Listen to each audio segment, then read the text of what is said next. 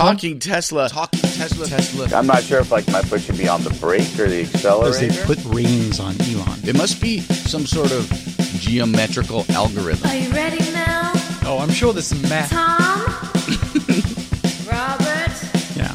Well, all right, fellas. Well, let's go! How am I expected to drive a car without autopilot? Same thing. So here's the deal. You know, I'm not a good parker, Tom. Yeah. I'll be the first to admit it. I just think that this is a car company that is run by super geeks. Autopilot is All the other cars are going to be stupid cars compared to this car, Tesla. You don't even have Tesla. Yep, I remember that. You've got a Model X, seen the future, and it is light pole charging. No, I wouldn't call it a screw up. Do you like your Model X? God, it's beautiful. All right, here we go, everybody. Welcome to Talking Tesla number 71. 71. Robert, Excellent. You have a joke to to kick off the day? Yeah, I'm ripping off either Amazon or Google. How do robots eat guacamole? Hmm, how do robots eat guacamole? Wait, Mel, Mel. How do robots eat guacamole? Do you With have any- computer chips? High five. Okay, ladies and gentlemen, boys and girls, my name is uh, Mel. Here's uh, Robert. That's Tom. But we've got some special guests for you. First of We all, do. Uh, let's meet them. Hey, Google, who are you? You are what you eat, so I guess I'm a whole lot of data and a little bit of pizza recipes. Oh, that's so lame. Uh, Alexa, who are you? I'm Alexa and I'm designed around your voice.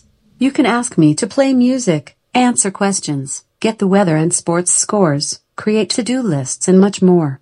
So that's the Amazon Hey, product. Siri, who are you? Just as you would expect from Siri. no answer. Today we're going to be talking with uh, Alexa and with the Google Home, and we're just going to bring them into the show and see how smart they are. Siri, I was going to do because a number of people tweeted says, "Well, you should bring in Siri as well," but Siri is so stupid. I don't know if it's stupid. It's just lame. Okay, It's lame, lame. or stupid. It's fun. I did notice one thing about Alexa What's that? much better microphone than Google. So I will tell you, uh, the speaker on the Alexa is much better. She has a sexier voice. my opinion is by far Google is the smartest one. And so we'll decide at the end who is the smartest of all of us. Hey, Google, can you uh, Bluetooth attach yourself to Alexa and use her speaker?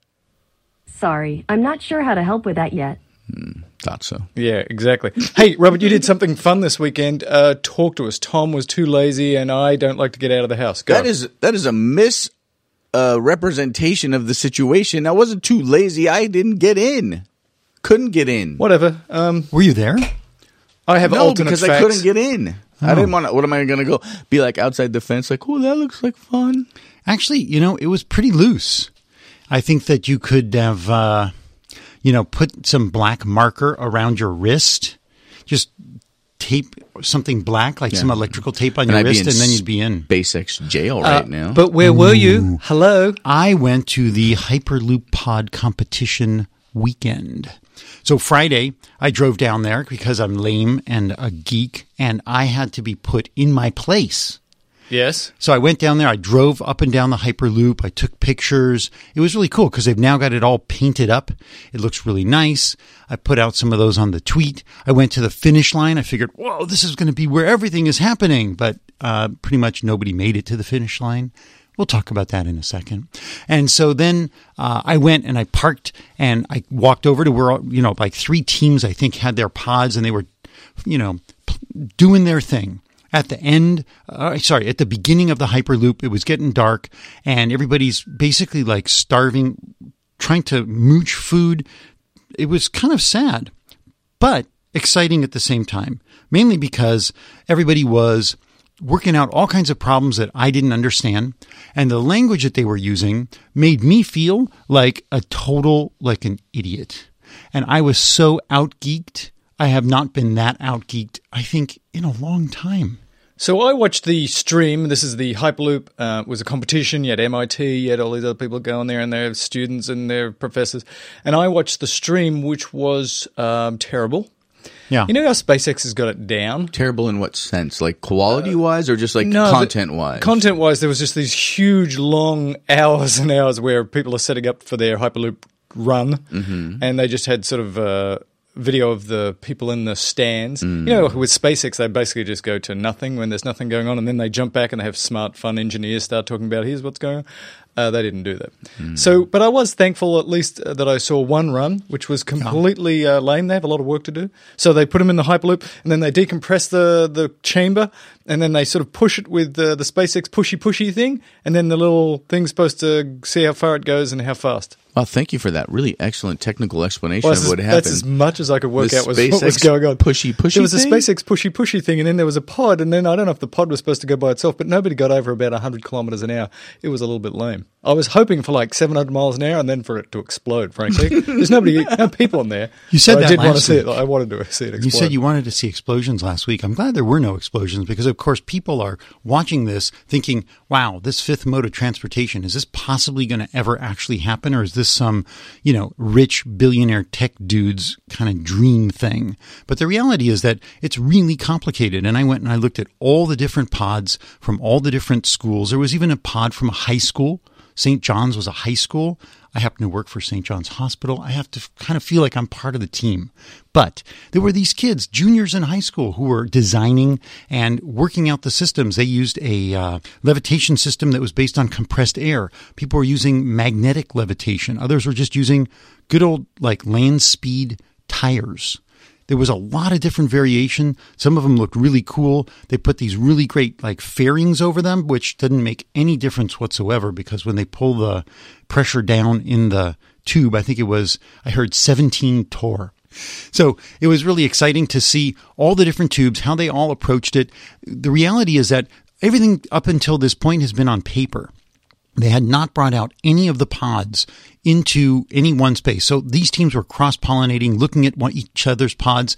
They used all different kinds of systems to approach this method. The Japanese team made their pod so small that when they took it apart, it could fit in their luggage. How'd they get in the country? Yeah, They're not from one of they're not. Oh, they're not Muslims. I was confused. yet. They're not Muslims. I don't think, but there could be among them. I didn't meet the whole team. Nevertheless, uh, you were saying, Mel, that it was lame and there was all this slow stuff. How many people at SpaceX do you think actually created this event? Four. Three. Five. Wow. You guys were so close. What I win? I was closest.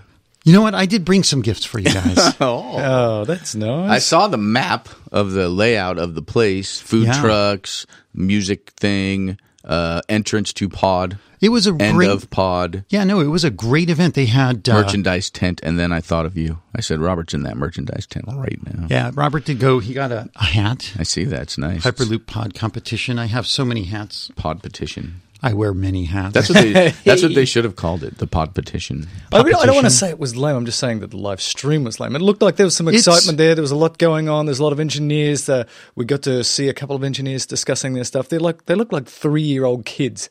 Oh yeah, and so then we took the uh, gravitational device and we reversed the uh, size of the planet, and then we did this. And I'm like, what are you talking about? And Made me feel good though. there were some sort of interesting Elon tweets that happened around the pod mm-hmm. competition where he said something about the the tunneling will start today. Yeah, so, so this stuff about tunneling now, he- it's suggesting that he didn't mean tunneling under the ground. He means tunneling via hyperloops. Is that what he's getting at? it felt that way. Although I was almost of the of the ilk that he's not going to tunnel the whole hyperloop track so he doesn't have to deal with right of way issues. well, here's a Like picture bury of the, the, whole thing. Here's a picture of the digging that's actually happening. What are they digging? The They're dig. digging a hole. What? What to? Where? Everybody's speculating. Even SpaceX employees are speculating. Well, there's two things going on across the street from SpaceX. One, they're building a bridge from their parking structure into SpaceX. Mm-hmm. Why? To get away from the traffic. So they could walk into work. Because something like six SpaceX employees have been struck by speeding motorists who run red lights along Hawthorne Boulevard. Were any of them in Teslas? Automated or, or otherwise? I don't think so. But I don't know for sure. That is terrible. But the reality is that it's become very dangerous for SpaceX employees just to arrive at work. So, number one, they are building a bridge across that street so that the employees can get into SpaceX and actually do work and not be injured. Number two, Were any of them killed? no, I don't. I did not hear that. Thankfully. That's Yeah. good. And the other thing is that um, they're starting the tunnel, and there's speculation. Could the tunnel be a way to get directly onto the freeway from the SpaceX territory that is now developing in that area? Could it be that the tunnel is going directly to Los Angeles International Airport? as an alternative transportation entranceway. It's it's it's up in the air. Nobody really knows that I talked to, or they're all lying to me and don't want to tell me the truth that it's going to the core of the planet. There must be a permit or something. It's got to be public. Yeah. Well, maybe some talking Tesla uh, listeners will check it out. I'm here with Peter at the Hyperloop competition. Peter's with which team? Uh, MIT Hyperloop. And so you guys are like sort of the golden team, the one that I keep hearing about. Well, that's probably because we won the design competition a year ago uh, with this design for the pod. Uh, so we kind of had a target on our backs coming into this competition. Uh, so yeah, it's, it's been a lot of work since then to actually build the thing. It's been a lot of fun. And so, what challenges? Uh, what are the kind of like two or three of the big challenges you've run into? Well, uh, a lot of our team uh, graduated in last June, so we actually completed construction of the pod in a matter of four months, which was uh, a very aggressive time frame. Uh, so it's been done for a long time, uh, and so we had a we have a great team at MIT still that continued to do testing and working on it. But uh, the fact that the competition got moved back so far, it, it got pushed back eight months, was was definitely a challenge for us. And so, systems that you have to work on are things like braking, levitation, but yours is actually powered by the the SpaceX sled. That's right. We don't have any onboard propulsion, meaning we can't make ourselves go. Uh, we can make ourselves stop. Uh, but yeah, SpaceX provided us the the force we needed to get going, and we basically took care of the rest. And so I'm I'm looking at the front of the pod. People can check out the the website to look at a picture. But what's the name of your mascot? Uh, Dumby. Dumby. Dumby looks like a small child with a bruised leg. Why do you call it Dumby? Uh, I don't know that I have an answer for that. The the small child is because this uh, entire tube is really a half scale or quarter scale type of thing, so it's not really designed for a, a full human. But we, we like Dumby. Uh, he's been with us the whole time, so he's he's uh, he might be dumb because uh, he's the very first rider on a actual hyperloop tube. So he's he's one of a kind. Big risk taker. I assume there aren't too many risk takers like that at MIT. Too many smart people.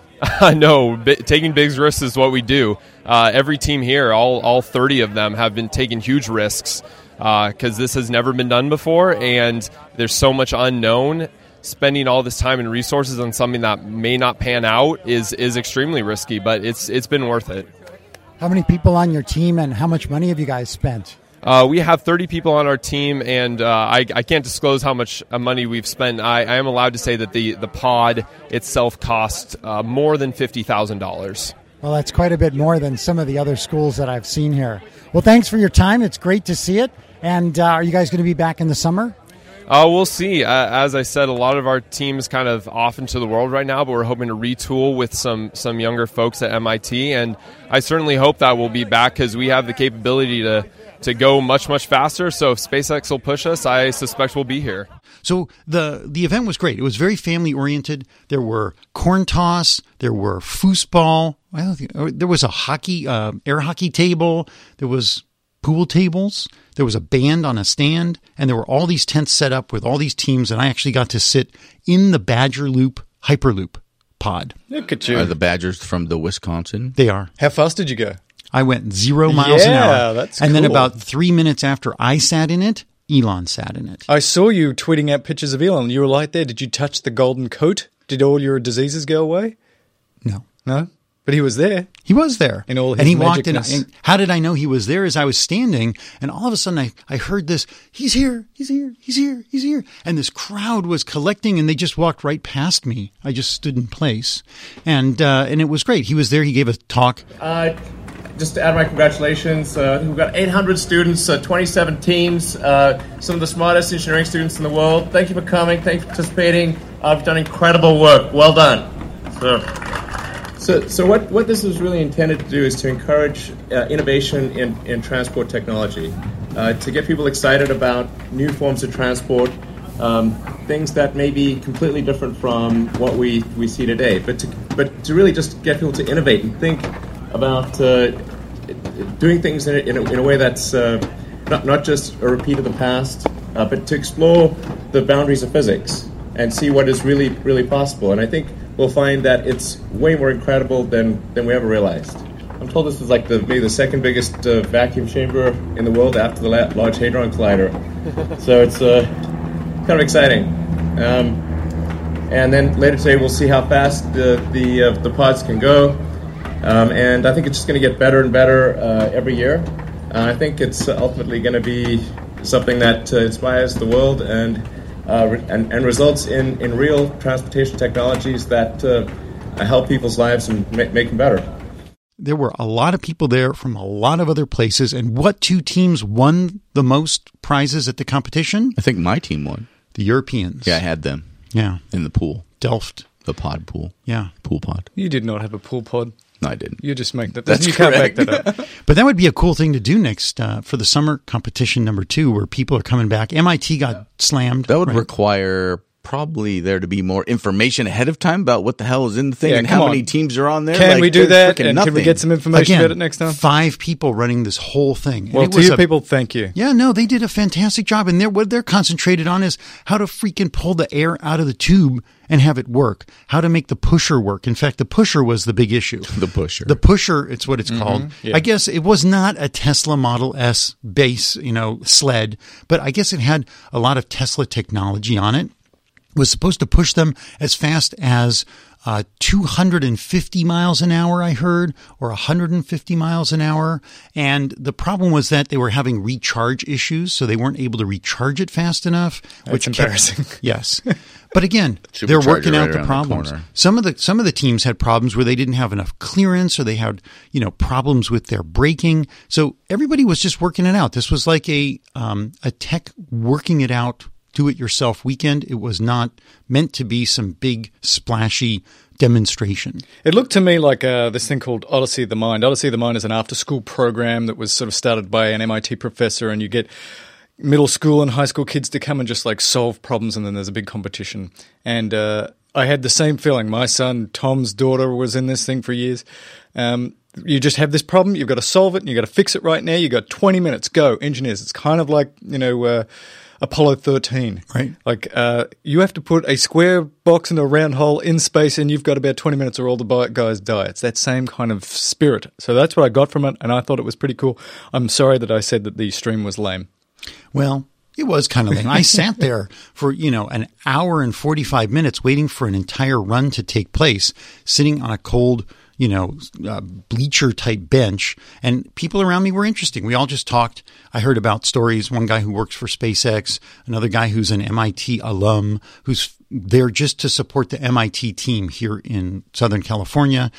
Some of these teams were huge 60 people over like hundreds of million hundreds of thousands of dollars for them and then there was the the small University of Colorado team which had basically like three guys and 25 grand that they raised and they did a pretty decent job it looked like a really cool car that we could put on the road it was fun and so shall we do a picture uh, opportunity moment Okay, it's good right, radio when we do this, ladies and Picture opportunity moment. Well, yeah, yeah, I'm going to put this. some- I'll put this on Twitter. I got you some. He's got some toys. He's always with the toys. Here he goes. He's opening up the bag here. Uh-oh. Um, it- yes, That's good, radio. Yeah, Yeah. EJ's gonna like the sound of Oh, that. It's yeah. a shirt. And I'm going to take off my uh, sweatshirt. Robert bought us a shirt. It says Competition, Week, Weekend. January 27th through 29th. And on the back, there's a re- actually a very cool picture of the Hyperloop Tunnel, which is very fancy. kind We'll of take a picture with Thank all you, of these Roberto. on and that. send that out because that'll mark this week's Talking Tesla. Fantastic Image. You- we should probably start the show though, because we just spent a long time talking about no the pre-show, right? Pro. Pre-show. So what we're going to do this week, ladies and gentlemen, boys and girls, I made an executive decision because uh, I'm the decider. I uh, decided that we're going to try this week to bring many of the letters in as we go. So if we're talking about Model S and somebody has a Model S letter, we're going to tr- bring that in as we go. So I thought I'd actually start with a letter because it's really important. Here we go. David Weinberg says this Headed to an overnight shift here in the depressing eternal winter cloud that is Pittsburgh, and I just thought I would respond to Tom's request for an explanation of my claiming that Robert being the smart one. I'll tell you this, and it's not an alternate fact, but a reality. Mel obviously cannot be the smart one after admitting on a top 10 tech podcast that he has unusually small genitals. That is not smart, by the way. Tom obviously cannot be the smart one since he has not owned a car for the past four months, and unless he's borrowed Mel's electric bicycle, he's probably having a hard time commuting around Los Angeles. That is incorrect. Robert, when properly caffeinated, what the hell happened last week, Robert, produces the most reasonable arguments and unique information, even though he is royally screwed, missing out on that extra range in exchange for unlimited supercharging on his new Model S. That being said, after he couldn't figure out how to exit his car without being drenched by a windshield wiper, I'm starting to question this intellectual supremacy. Great episode this week. Keep uh, the watch out for the political bullshit that reigns from Washington. David Weinberg. There you go. What do you have to say about that, Tom? I think the takeaway point is that none of us happen to be the smart one. Damn it. Well, thanks, David. I appreciate your check on me. I've already, I've just checked my, uh, my cup. I'm about two thirds of the way down through my espresso, uh, bulletproof coffee. And so, you know, the wiper thing, it's still really big on me. I think there's such an opportunity for improvement there. And I've talked to four different Tesla owners and they've all experienced the same thing and how this has gotten, you know, five years down the line and they haven't figured it out. They got to work on it. Of course, they're working on a lot of things at once, but there's, you know, how many, you know, how many people were at the Tesla recruiting booth at the Hyperloop pod competition and how many of the students I talked to. And I said, you guys going to do an internship or anything? They're like, it's so, there's such competition. You know, they're spending like 60 hours a week on these pods just so they can look good, so they can get an internship at Tesla or SpaceX and then maybe get a job there. So this is awesome. People want to work for the Tesla mm-hmm. and the SpaceX and the loop that is Hyper Tom. I oh. really, Yeah, yeah. I really am gonna stab you. Hey, oh. I'm gonna, I'm gonna, Tom, we're gonna do the stock price. Now, Tom's written down the stock price, but I want to see who's smarter. Hey, Google, what's Tesla's stock price? But that's different now because it's open. As of 11:55 a.m. Eastern Standard Time today, the price for Tesla Motors shares on Nasdaq is $250.39, down 1.01% from last Friday. Tom, when's your stock price from? Over the weekend. Oh, so I'm saying that Google's smarter than you in this area because she gives us instant, instant numbers. How do you feel, Tom? Now, I'm okay with it. now you've been put out of a job That's all by right. automation. All right, I'll see you guys uh, never. Let's try Alexa. Is that what you want? Here we go. Alexa, what is Tesla's stock price? Hmm, I don't know. Oh! But you can take a look at the Bing search link I added in the Alexa app. Oh, I don't think so. Um, I think you're going Bing? you're to notice that during the show that uh, it's going to be pretty clear who the smart one is. now, there's another letter I got here from Kaig Warner who says, you know, just remember the Tesla stock is pretty risky and there are all these tricks that you can do to reduce your risk. Stuff that I have no idea what he's talking about, puts and bits and going Yeah. forwards and backwards and I don't know. So he was talking uh, about options where you, you know, where you get the, op- you buy options to buy large swaths of stock, but you invest a little bit of money in these options, right? So you have the opportunity to buy, say, 10,000 Tesla shares on next Friday hmm. at X dollars. Okay. You pay a thousand dollars for that right. Yes. If that time comes and the Tesla is trading higher than that, then Yes. you obviously do the option. Okay. If it's not, then you don't do the option Uh-huh. and you lose your thousand dollars that you paid for the option. That's the basic of it. I'm sure it's a ton more complicated and that will get a thousand letters, but Uh-huh. that's the basic deal. It's like making your money kind of work for you in in the short in the small amounts to try to get the big amounts. It's like risking a little to buy a lot. That's kind of the deal. It's always been my opinion that investing in the stock market is basically gambling. Now, that's not to say that you can't become a good gambler. For in example, short term, it is. Warren Buffett, for example, must be a very good gambler because he's done very well. Mel Herbert, on the other hand, very bad gambler, so he doesn't play. That's not true. He just sits there and drinks the, the happy drinks that they bring around. there's just multiple ways to do it. If you're in indexing for the long haul, and Warren Buffett And is a value investor, so he buys sort of things that are sort of brands and items that are critical that he can get a, on a for a bargain, and then he ma- manages them better and brings up their value. Does he have any Tesla stock? I don't know the answer to that question. It's just look up the uh, portfolio of Berkshire Hathaway. Hey, Google, does Berkshire Hathaway own any Tesla stock? Sorry, I can't help with that yet. All right, so Nobody wins that competition. Let's do the Elon that is Musk You and politics. even you didn't even bother to ask Alexa. no, I've worked with Alexa for two years. I'm pretty clear that she doesn't know anything. so what's this Google thing called? It's called Google Home. Google Home. Fifty dollars. Yeah. it's a fun toy to play with, as you'll find out. Look, Gizmodo has this um, long article, and it sort of goes and starts with an Elon tweet about the former CEO of Exxon, Rex Tillerson, who is slated to be our Secretary of State, who I think he is actually now our Secretary of State. And Elon agrees with The Economist that he has potential to be excellent. So then uh, a number of people with some direct messages to Elon ask, why do you think that? And he basically summarizes it this way. When he was uh, the head of Exxon, he did a pretty good job. He didn't say he did a great job, he did a pretty good job. And since the job of Secretary of State is to fight for America, if he brings that same sort of tenacity to that job, then maybe he'll be good. He really likes him because he has stated, Rex Tillerson has stated, that he believes in a carbon tax. And Elon loves this. I suspect that's why Elon's got sort of the blinkers on a little bit because of that one issue.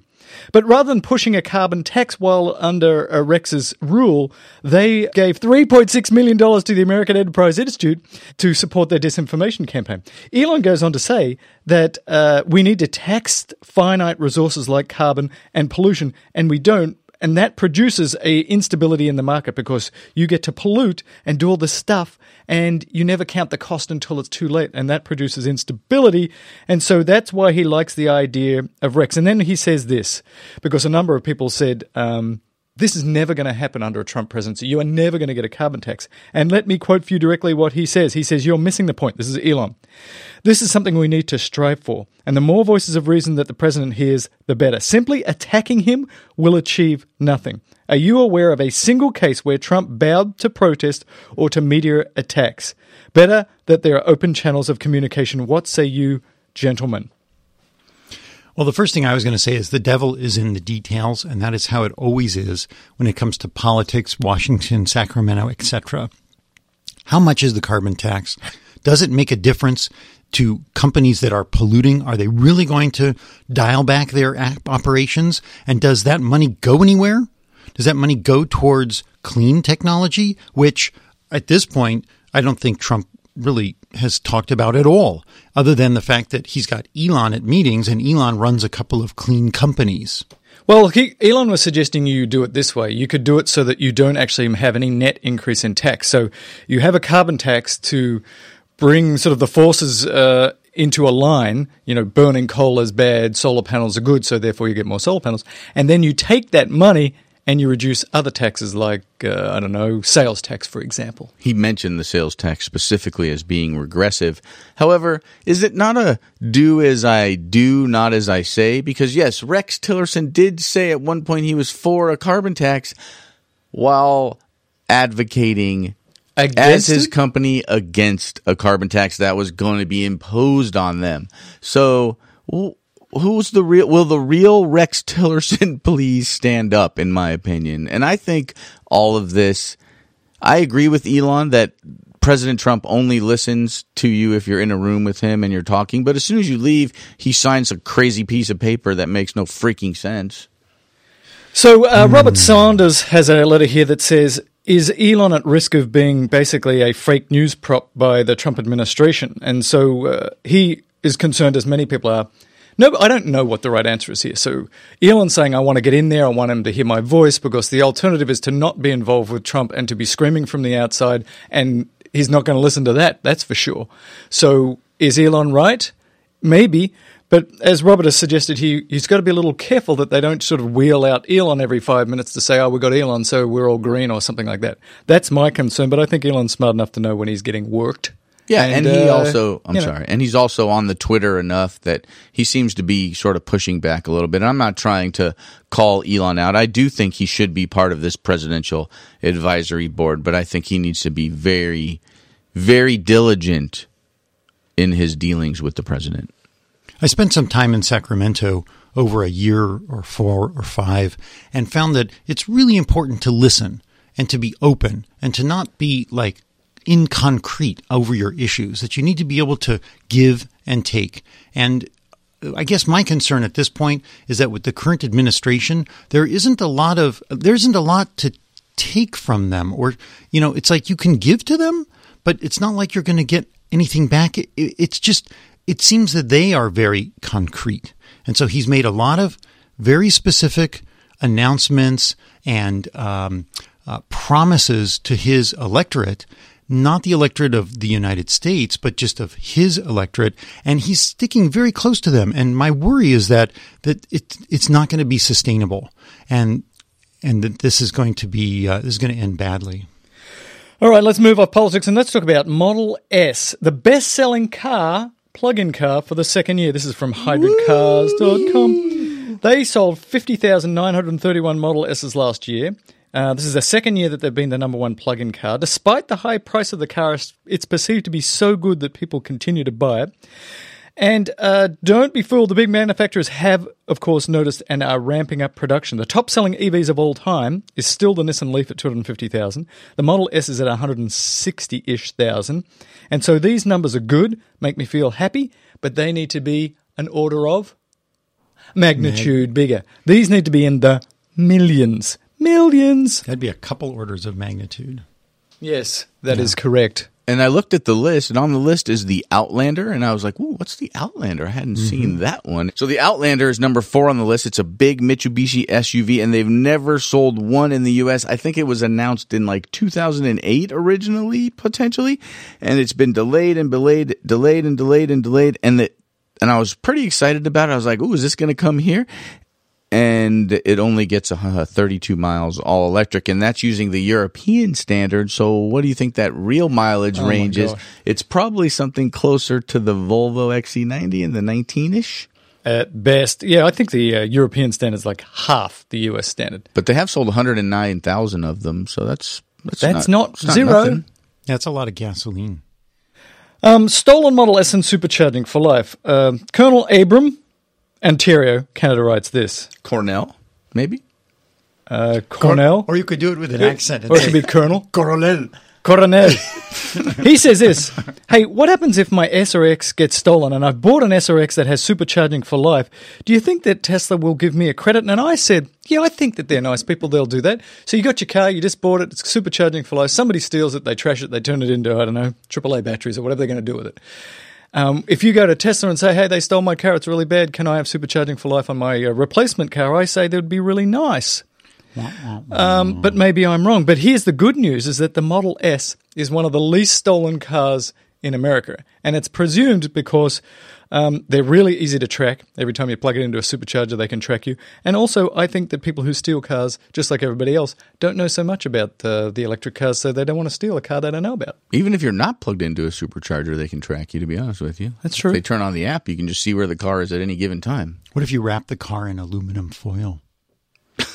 hey! mel gibson the car So this is something. I, this is something I talked about on Talking Tesla 63 right after the Motor for Toys uh, event, which is sort of the yearly LA Tesla Club event for kids. It's a big car show and a holiday party. And that one of the people, one of the Tesla Club members at the party says, "Well, wait, what if you're driving your Tesla, no fault of your own? Somebody runs a red light, totals your car, kind of like Tom." What if you're like Tom? But instead of driving a Toyota RAV, you were driving a Tesla with supercharger for life. And now, not only are you super bummed that your beautiful electric car got totaled, but Thanks, you've, Robert. you've now lost supercharging for life. And I thought, oh, no fault of your own. Of course, Tesla will help you out with that. Well, that's not what I've heard when I've asked people at Tesla. They say that supercharging for life is linked to the VIN number. And if you need a new VIN, you don't have it. Supercharging for life. I'm just going to say that you should go and tell Tesla your sad story, and surely, from a public relations point of view, they'll just give you supercharging for life. I'm just saying. There is no actual sad story right now. You know that. No, right? it's a theoretically Like, it's sad story. theoretical. Oh, your theoretical sad yeah, story. and then you'll get a theoretical replacement Model S with theoretical lifetime free charging. nice in this unit. Now let me ask you this: What if you have a Model S with lifetime supercharging? It gets stolen or and or totaled in the process, and you're like, "Hmm, I think I want to buy an X. Should they still give you Yes. supercharging for life? it's going to get complicated here, isn't it? It's like, are you a legacy Tesla owner? But on the other hand, there should be maybe a option to buy from Tesla supercharging for life. I'm giving Tesla now a marketing opportunity. As a person, you mean? Well, let's say this is part of your insurance plan.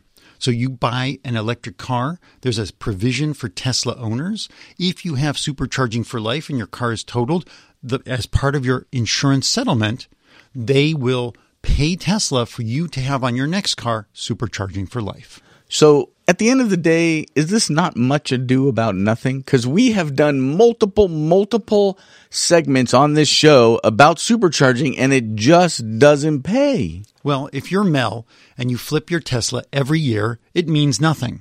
There you go. But if you own your Tesla for 10 years, right? We said it was around $54,000 that you'll save with supercharging No, for life. miles? I'm sorry, you have to- you have to- $54,000? Yeah, no, I'm sorry.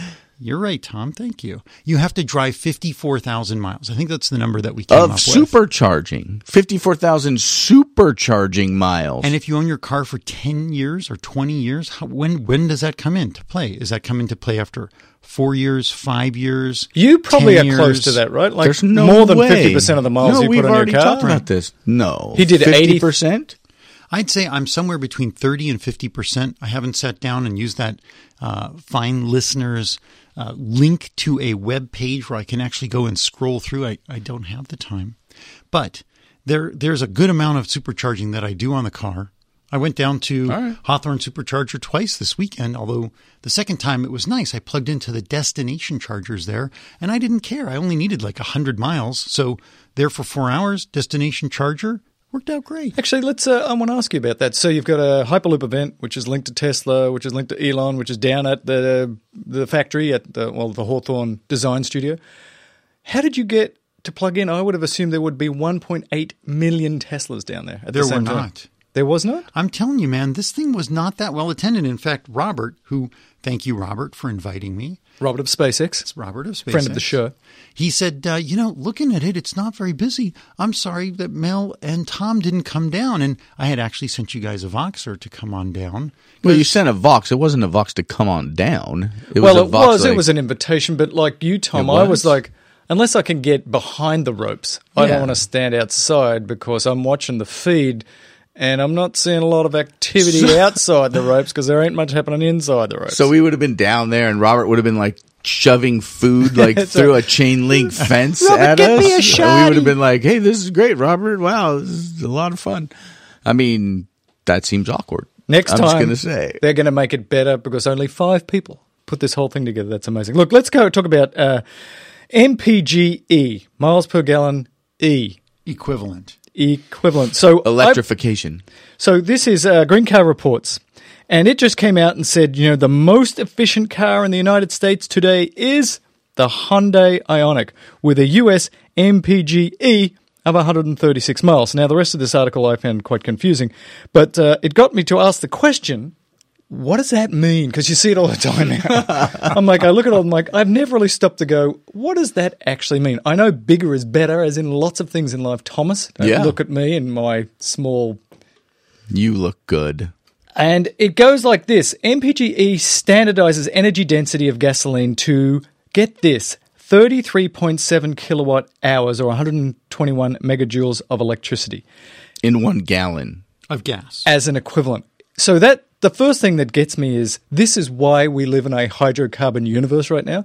There is so much energy density in a gallon of gasoline. It's the equivalent of 33.7 kilowatt hours. That's amazing. That means my Tesla basically has a 3 gallon tank. I have a 90 kilowatt Tesla. Uh-huh.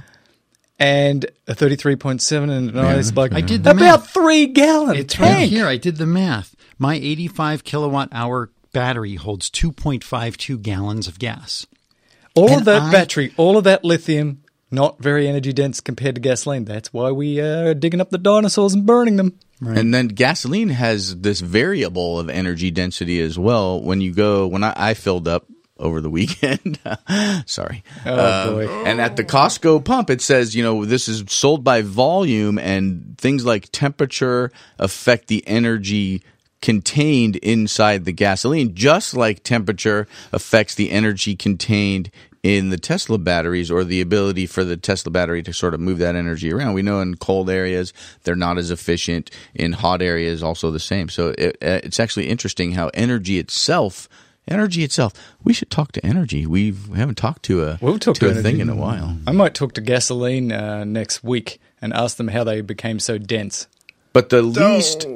So what I learned after reading that was the least efficient plug-in electric car sold in 2016 or 2017 was the Chinese BYD E6 at 72 miles per hour per gallon equivalent, which uses more ener- energy more efficiently than every single vehicle of any kind on the market with with a gasoline or diesel engine.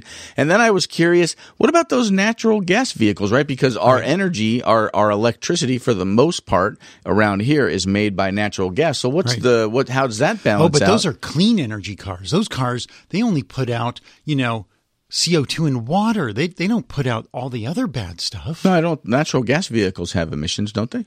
Yeah, No? they Yeah, they have CO. They don't put di- out all the other bad stuff. No, though. They're And cleaner, but they they're don't not put out clean. Let's be clear. So the most popular one of those is the Honda Civic natural gas vehicle, and it only gets 27 city and 38 highway MPGE equivalent. So that's not very good. Better Not at all. than gasoline And so again, in some cars. Let's but- go back to my little math equation and my car, the Model S 2013.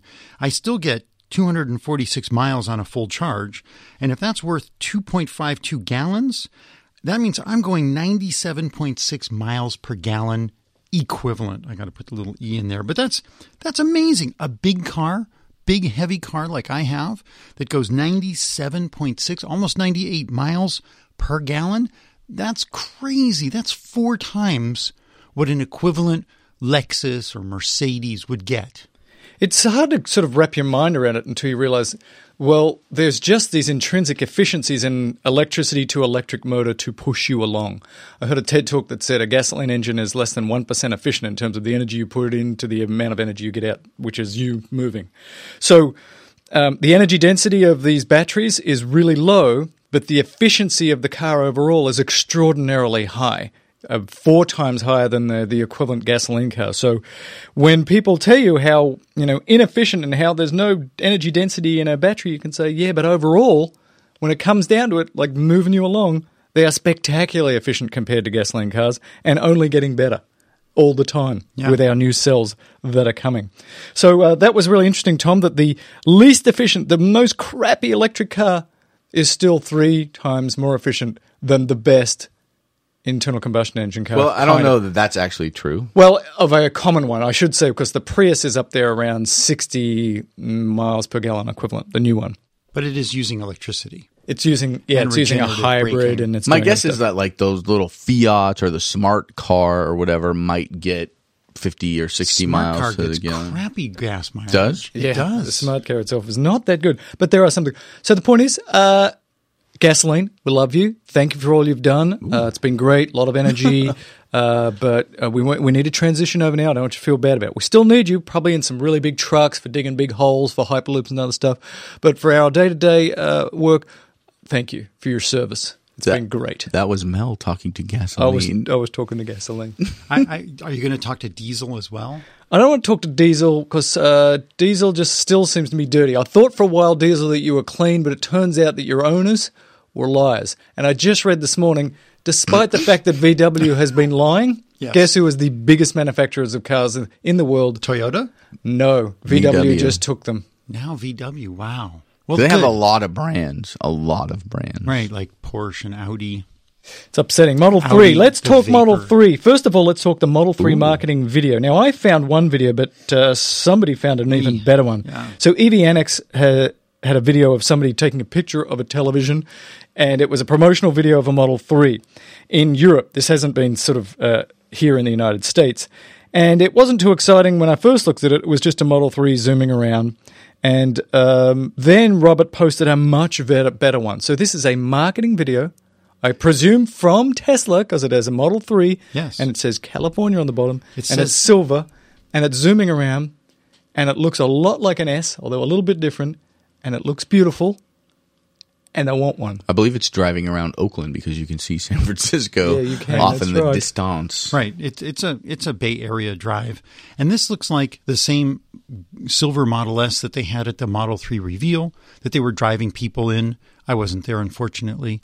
It also looks like the same uh, silver Model Three that was at the the solar roof uh, reveal, which uh, again I wasn't at. I'm sorry, I missed that one too. You were at Hyperloop though. I was at Hyperloop, and damn, I feel good for going. You're like It a hyper insider. It was a hyper experience because I got hyper nerded out. And so this one is cool, and I, I encourage you to look at the video. I, th- I expect there's a lot of uh, talking Tesla listeners who are waiting for this car because this will be their first Tesla. And quite honestly, watching this video, thinking about the angst that I've had about the 90 versus 100D battery, I've thought, you know what? I'm getting kind of pissed off at Tesla, and maybe I should just wait for the Model 3 and have you know a charge rate of three and Maybe. a 100 kilowatt battery in that little car because it'll have the 21700 cells and it'll be fully autopilot. Mm-hmm. Can you And- cancel your car? Is that what we're getting at? Yeah, you could. It's expensive though, 2500 bucks. Mm. Yeah. What is the percentage of your thought process that is considering that at the moment?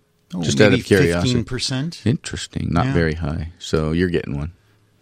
I think I'm going to get it. I, I've Yeah. got to pull some more strings because I went on the TMC uh, website to look and see. Like I've been hearing from like not a small number of people in my world, six people who have gone uh, bought a Tesla with supercharger for life and want the hundred battery upgrade, not P hundred, but hundred. Uh, six people, that's a lot of people to be running into with this one very hyper specific situation. And I was referred to TMC website where a guy, I think it was a guy, said that he had bought a 90 and he complained to Tesla and they upgraded him for the 3000 and he just paid a $500 change fee. Dang, I'd like to have done that. And there's like 15 other people who were on TMC talking about how they couldn't do it. So I'm going to escalate this up a bit. I, I need some more time because I spent the whole goddamn weekend at the Hyperloop. These are the kinds of things that that aren't huge problems for Tesla, but they're little sniggly things that take them a lot of resources, I would assume, to kind of deal with. Like, because if it's 15 in at the LA Tesla Club, right, then there's probably you know 15 in New York and 15 in X and you know San Francisco and all all over the place. So, uh, yeah, it feels like problematic. Although I would be if I was them, I probably I would hold the line and not do it just so I don't have to deal with it, right? Because once you hear of one person that gets this done for them, that's it, man. You've opened the floodgates and everybody else is like, well, you did it for this guy, you did it for this guy, you did it for this guy. But I'd like to get back to the Model 3 video for just one quick second, if you don't mind, Robert. Although Sure. you have your hand up, so I feel like maybe No, go ahead. the interesting thing to me was I've always I was concerned initially when we talked about it just having like a normal trunk kind of thing, the Model 3. Yes. And looking like a sedan. But if you look very closely at this video, the seam for the what the trunk is is about halfway up the back window, which means that and and there's quite a bit of st- a space between the back seat and the back of the car, so it looks like that whole thing comes up, and there's a lot more, potentially a lot more space in the trunk than I would have imagined. Did I was to look at specifically looking at that too, and it looked a lot like the S. It looks like it's turned into a hatch. But the difference is the S window for sure goes up. And you're right, not this one this- does not. There's no way. The way that you can see the seam on the metal. So what'll happen is it'll be like taking the lid off of it, right? So you'll open it, and it'll be like another car. There'll be metal up there, but it'll open a little bigger than an average trunk, right? It won't. Hmm. The glass won't come up with it, but the metal Some thing sort of will come up bigger. hybrid bottom to it. It's a hybrid. Hybrid it's a bottom. hybrid bottom. Um, it looks really slick, and you like you, Robert. I'm like, I'm concerned that when the Model Three comes out, we're going to talk more about Model Three, but that um, I'll be like, don't stupid Model S with only 90 miles of kilowatt battery power, and I want. all But it'll have more range. I don't know. I don't know. The Model 3 is. I mean, the Model 3 literally could come out with just as good or better range, fully autonomous driving, much better heads up display, because currently there isn't one, and uh, be half the price. Be like, what am I doing? I don't think range. I think range has got to be the differentiator. Well, if they go, I think they're shooting for price. They may bump up range in an option, but to get like a 240 mile range with the new 21700 cells, they may only need uh, you know, half the size of the Model S battery. Again, half the weight, half the complexity, half the number of parts, Half the cost. half the cost or less. And I'm looking at the video again and I'm pretty convinced that the glass is all fixed. There is a little line there that I believe this is probably in this section where I'm pointing right now that you cannot see. Of course, is where they're hiding the pneumatics, the the little gas filled cylinder that helps to hold up the trunk. But I don't think that the trunk is going to open more than from the bottom of the trunk line to the glass. And it's going to be challenging to put my son's bike in the back of that car. So it's interesting. We don't know exactly how this is going to open up, but uh, Tom has got a point. It could be that it's sort of uh, halfway between an usual trunk and a hatchback. We will see. Definitely the glass won't go up. Don't as think as far as that. as far as you can tell on that, we don't know if this is final either because uh, it's just a you know it's Because this this work. video is just being driven around in a car that they're not really revealing all the features. It's just sort of a prototype. We don't know what's going on inside. We don't know a lot about this. It just looks good. That's all I can tell you. It looks good. A letter from David Hine, hit him with a Hine, says this. Um, we talked about Model 3, okay, and its pricing in the US, all right, 30 to 35 to $50,000, which is not a cheap car, but it's much better. But David points out the math in places like Oz. This car is going to come in at least $70,000, which in Oz is still a pretty expensive car. Now, having lived in Australia for half of my life, cars are very expensive in Australia um, probably on average twice as much as they are here. And there's a lot of reasons for this, but he's asking the question once you get the car you want in Australia, you Model 3 and you sort of option it up and it comes in at seventy or $80,000, are they going to sell many of these? Because now it's a really expensive car because of all of the extra charges that they do in Australia. Thanks, David, for your letter. Appreciate it. I, I can't say I speak anything with any knowledge of Australia since I've Australia since I've never been there, but I do want to go. But I did read a detailed report on importing cars to Australia, and evidently with importation of a Model 3, you will not incur the massive luxury car taxes. And so I just did some numbers. Basically, by importing a Model S, you're going to pay about $9,000 in additional like import tax duty, whatever you want to call it, as compared to a Model 3. And I did the calculation. There's, I guess, the duty, the GST. What, what is GST? Goods and services tax that they put on everything that's sold. And then there's a 33% luxury car tax that takes place above like a $58,000 ceiling. So basically, on a Model 3, you'll pay about $7,300 in tax as opposed to a Model S, stripped down Model S, $70,000 Model S, $24,000 in additional cost. I think the last part of your addition is wrong. The so you have seven thousand duty, seven thousand GST, thirty three percent luxury tax, but above it it says on the value above fifty seven. So I think the thirty three percent is on would be on the last thirteen thousand dollars. So it's only another four thousand. But it so, includes right? the taxes before. Oh, it does. It does. Oh, I mean, it's all compounding. Oh, see. That's why the GST actually includes the duty, and then the luxury car tax includes the duty and the Wow. GST. I know what a rip. That's expensive. So that's how you hide additional taxes by making one pay on the other, which, you know, that's what restaurants do all the time. you know, at the bottom of your, re- here in the United States at least, they, they buy these like programs that help them figure out the bill, right? That that you write, you sign your credit card and at the bottom it says suggested tip and they include the tax on the suggested tip. And that's never how taxes, I'm sorry, tip. That's never how tips have been sort of like, uh, I don't know what you would call that, the uh, Factored. Yeah, factored. It's not like the the standard by which we consider tips. In fact, tips, as I was explained to my, me by my father when I was a coming up young man, did not include liquor. Yeah, I agree. If you buy a five hundred dollar bottle of wine, you should not. I don't think you should tip twenty percent on No. that, unless you know you want to tip your sommelier, and that even twenty percent seems like very, very ex- ridiculous. Which, by the way, uh, the uh, documentary Somm, have you watched it? yeah, Wonderful. So good. I just Yeah. watched it recently. It's so good. Um, so uh, all this to say is that this car is not going to be as cheap as we'd like. Certainly not in places like Australia. They'll still sell a long ton of them. Um, maybe a short ton. maybe. maybe a metric ton. But I, what I don't understand is I think it's probably gonna be a shit ton. Why are cars so expensive in Australia? Do you think because of these additional taxes? Yes, because, of those taxes, because you have to import them. we have to import cars here. Well, we make a lot here. They used to make them in Australia. I don't know, but they're very. Everything in Australia is very expensive because we're on the other side of the world, Yeah. and uh, everything's expensive. But course- you're not uh, on the other side of the world from, say, Japan.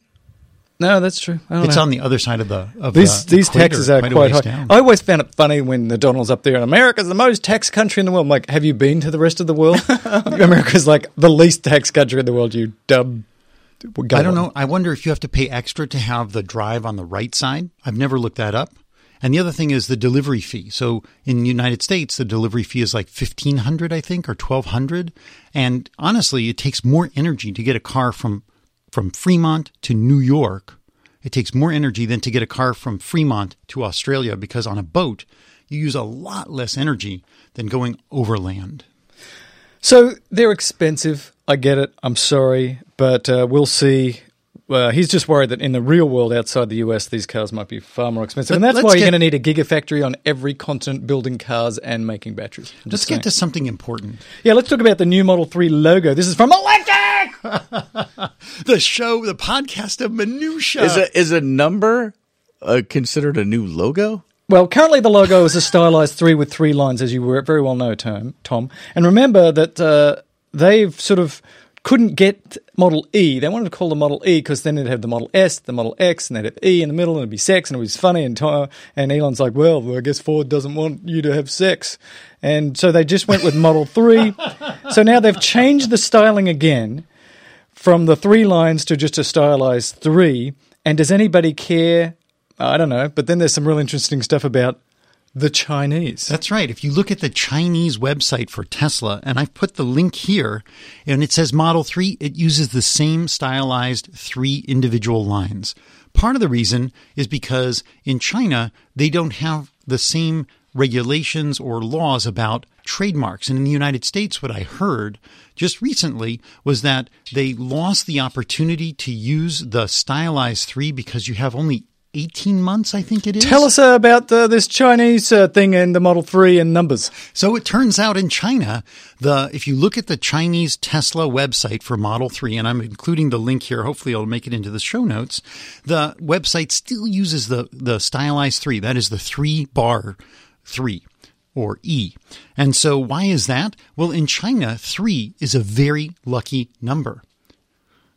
3, I believe it means uh, birth or it sounds like the same word as birth. And in China, uh, birth and death are sort of the two ends of the spectrum. The other thing is probably in China, they don't have sort of the trademark uh, restrictions that are that exist in the United States. And I recently heard that in the United States, if you register a trademark for a product and you don't actually put out the product within a year and a half, you lose the exclusivity of the trademark. And so the stylized three, it's been too long. So now evidently they're going back to the number three in the United States to satisfy that type of legal loophole. In China, though, the number three is considered lucky, very lucky, so they're sticking with it. And did you know that if you press an elevator button to go to the 50th floor in a Chinese building, you may only end up at the 35th floor? What? I know. 50 is not 35. No, it isn't. That is correct. That is good work right there, Mel. Thank you. Well, the number four is at the opposite end of the spectrum of the number three, right? Three is birth, four sounds like death. so in China, there may not be a fourth floor, a 14th floor, a 24th floor, a 34th floor, and there's nothing in the 40s.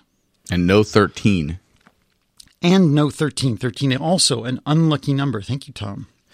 This sounds like a Twilight Zone episode where you get off on the 40th floor Well, I and you have all these experiences and you come down and the person at the front says, uh, there is no 40th floor. Now, according. Doo, doo. So we talked a little bit a second ago where we said something about the minutia of this show, and uh, the the comments on this Electrek article, if you guys read those, are the reason people do not care how long we talk about this show at all, right? so I open up the comments and there are literally people like, what's the keyboard command for that logo? I can't possibly, how would I type it if I couldn't have that logo? And there are people giving the keyboard command and then somebody else chiming in with, well, that's not really the Chinese logo for three because in the Chinese, uh, symbol for three, the top line's a little, Little longer, longer, yeah. and the middle line's a little little, shorter, shorter. and then the bottom line's a little bit longer. So it's not exactly that symbol. And I learned all of that Yes. by reading the comments on this Electrek article. That's why I think we should always keep plenty of Model 3 articles in Talking Tesla because probably half of our listeners, that's all they really care about. Well, it turns out I got another one. Oh, late, good. Late again. This is from Seeking, Seeking Alpha, and this is Paul Santos who says, "Look, you got all these Tesla bulls out there right now because uh, you know they went to the Gigafactory and um, they came out of the Gigafactory meeting and they said Like they drank some of the Kool Aid while they were there. they did drink some of the cooler. And they came out and said, well, it looks like Tesla's really going to get this thing done. It looks like they're going to be able to start producing in volume in the second half of the year. This is all great. And this guy goes, hang on a second. Just everybody calm down. Look, we know that uh, Tesla is pretty cash strapped most of the time, that they would like to expend a lo- large amount of money, but they don't have that. And so they keep sort of taking their stock and they rolling it in uh, to the company. Then you have to understand that the Bolt and other cars from other big time manufacturers are now coming out. So there's going to be some competition. I think you're already seeing it with the Bolt. People going, this is actually a really good car. Maybe I'll buy one instead of waiting for the Model it's 3. not sexy though. It's not sexy. You also have this long lag between when you create your first cars and you really do a lot of testing. We saw this with the X, we saw it with the S, we saw it with the Bolt. And so he goes through all of these arguments, which I think are quite mm, commonsensical, Salient. and says, You are not going to see a Model 3 in volume till at least 2018 and maybe deep into 2018. And I've got to say, despite how excited I've gotten after all these guys come out of the Gigafactory Kool Aid event saying they're on track, this is going to happen, I think he's right. Uh, 2018 at the minimum before average Joe sees a whiff of the, the Model 3. And the fact that we haven't seen any prototypes on the road is concerning. We should start to see them. Where are they? We should be seeing them. What was the timing between that video of the Model 3 coming out and this article? Was there any like cause and effect? I don't I don't think so. What do you think, Tom? I think it makes me very, very sad. Because you're waiting for Model 3. I think he's probably right, unless Elon is going to just do this very, very differently and roll the dice. So the re- so one of the biggest points that he brings up is that what companies do is they put the production line together, they build a hundred or two hundred of them, they start driving them around, and they you know, after 10,000 miles, are things still holding together? Are these clips right? Is this, uh, is, is the way that we thought this would work working? Instead of building a hundred thousand of them and then being like, oh shit, the way we built these is not working mm-hmm. and having to go back and fix them. So do you think Elon's learned enough on the Model S and the X to sort of compress that time frame because if you believe that he's built a different car company and I'm using air quotes there a different kind of company then maybe he can compress that time I still think we're probably even let's say best case scenario he's able to compress that to 6 months uh TikTok Tickety we're happening tockety. if if we're going to get cars delivered by mid 2017 we should start seeing the black broad covered uh, Teslas unless he built an underground test track with his boring machine. It could that could happen. I think you're exactly right, Tom. They this should be better. They have learnt a lot, but it's a different model. It's a different style. It's made out of different things. So I'm I'm concerned. My father-in-law, for example, was gonna. He was like, "Oh, I'm gonna get a Bolt." Then he sat and he's like, "I really like it, but yeah, the interior is not that interesting. Maybe I'll just wait for Model 3." Mel, when's Model 3 coming out? And a week or two ago, I would have said, "Well, I think it's going to be here this year." And now I read this, I'm like, "I don't think you're going to see it for another year." And the other key element to this car that we haven't discussed, we talked about fit and finish and, and steel, that we haven't discussed today is it's a whole brand new battery formulation, a whole brand new battery configuration. So those are things that they probably would want to have a lot of real world miles on, more so than just those three prototypes that they hand built. Those aren't even using the 21700 cells because No. they've only just this quarter started making the 21700 cells, though. They could drop them out and they could have put a new battery pack in, right? If they made it modular like the S. They're probably not going to screw with those alpha versions of the Model 3. I, I agree. They need to put out the beta models of the Model 3 with the new trunk hatch, which might be what we looked at in that video. But they need to get them out there. They need to, st- and, and basically, we need to start watching much, much more closely for a Model 3 mule or mules that are out there being driven around Palo Alto. You couldn't have more people looking. yeah. Every Tesla owner in the world Right. looking. Every time I see a new Tesla go by, I'm like, Mike, get the camera. Look at that. It's the Model 3. No, it's not. It's just another color in the Model S. And I do it every, every, the world is watching. That's why I'm a bit concerned. We just haven't seen any No. reports. Teslarati, Electrek, nobody. Where are the reports? Zero. None. It's uh, coming up to February here, kids. Six months from now is past the middle of the year. I'm worried, I'm concerned, but they have to get it right. So I'd rather them be delayed and have a car that doesn't fill up the service centers because the freaking doors don't work or the windows don't open or whatever the problems we've had in all the other cars. Put down the Hyperloop and build the Model 3. put down everything. Put it all down. All of them. Just put it down. Build the Model 3. Let's let's do this. Stop firing your stupid rockets. Yeah. Stop building your stupid X's in the Falcon Wing doors. Yeah. Stop building your S's. To hell with it. Yeah. Stop everything. All that. Just build Model 3s and test the hell of them. That's a great idea, too. I'm sure Elon's got a list of what are the top priorities. SpaceX success in reusing the rockets is probably number one, mm-hmm. and Model 3 is probably number two. Well, I have a question now that just came up because you mentioned the assembly line. Stop building the Model S's. Can they build Model 3s on the current line, or are they waiting, or are they building a line specifically for the Model 3s? Like, could they build the first 100 prototypes, for instance, on the current SX line? I don't think so. I think that takes a lot of really big changes, like the tolerances, the movement, where the robots reach, how far they reach, what materials are being hauled around. That's a huge change. But isn't that just programming? Isn't that just like, I mean, the robots. Not if you need to move the robot to get two inches towards the center line of the car to do something that you weren't doing on the S and the X. And um, it's probably the stupidest thing we've ever talked about, although it's hard because it's. Um, really? You're going to stop production of the cars that fund the entire business? Not No. stop, but just drop one in. No, so drop a three in every now and then. Just drop a three in there. Well, because they have to have an entire production line up and running, and that would have had to have probably been done and tested months ago. Have we heard any news about that? Let, let's go back in time. Doo-doo-doo, doo-doo-doo, doo-doo-doo. Thank you, Tom. A year and a half ago, the three of us sat at the TMC Connect meeting in San Jose, and I got a tour of the factory. I don't know if you guys, Yes, we were yes, all on we the were tour there, we were together. there. Yeah, we mm-hmm. all That's sat. where we met, Robert. That's where I met you, Robert. That is where you met me. I, I met Mel a little before that. Yeah. Yeah. And so I remember on that tour, us being told that, yes, here is the established S and X line. We saw it. It was kind of pushed in the back right corner of the factory. And they were building out the new line, which was going down towards the like unused portion of the factory. And that was going to be able to build all three cars. That's what I remember hearing. And I wonder in the last 18 months if a talking Tesla listener has been to the factory recently and heard any updates as to what's going on. But my understanding was that second, much larger, much more robust line that had something like three times more um, robots on it was going to be able to build all the cars and do it sequentially. In other words, you could build two X's, an S, 15 threes, another S, another X.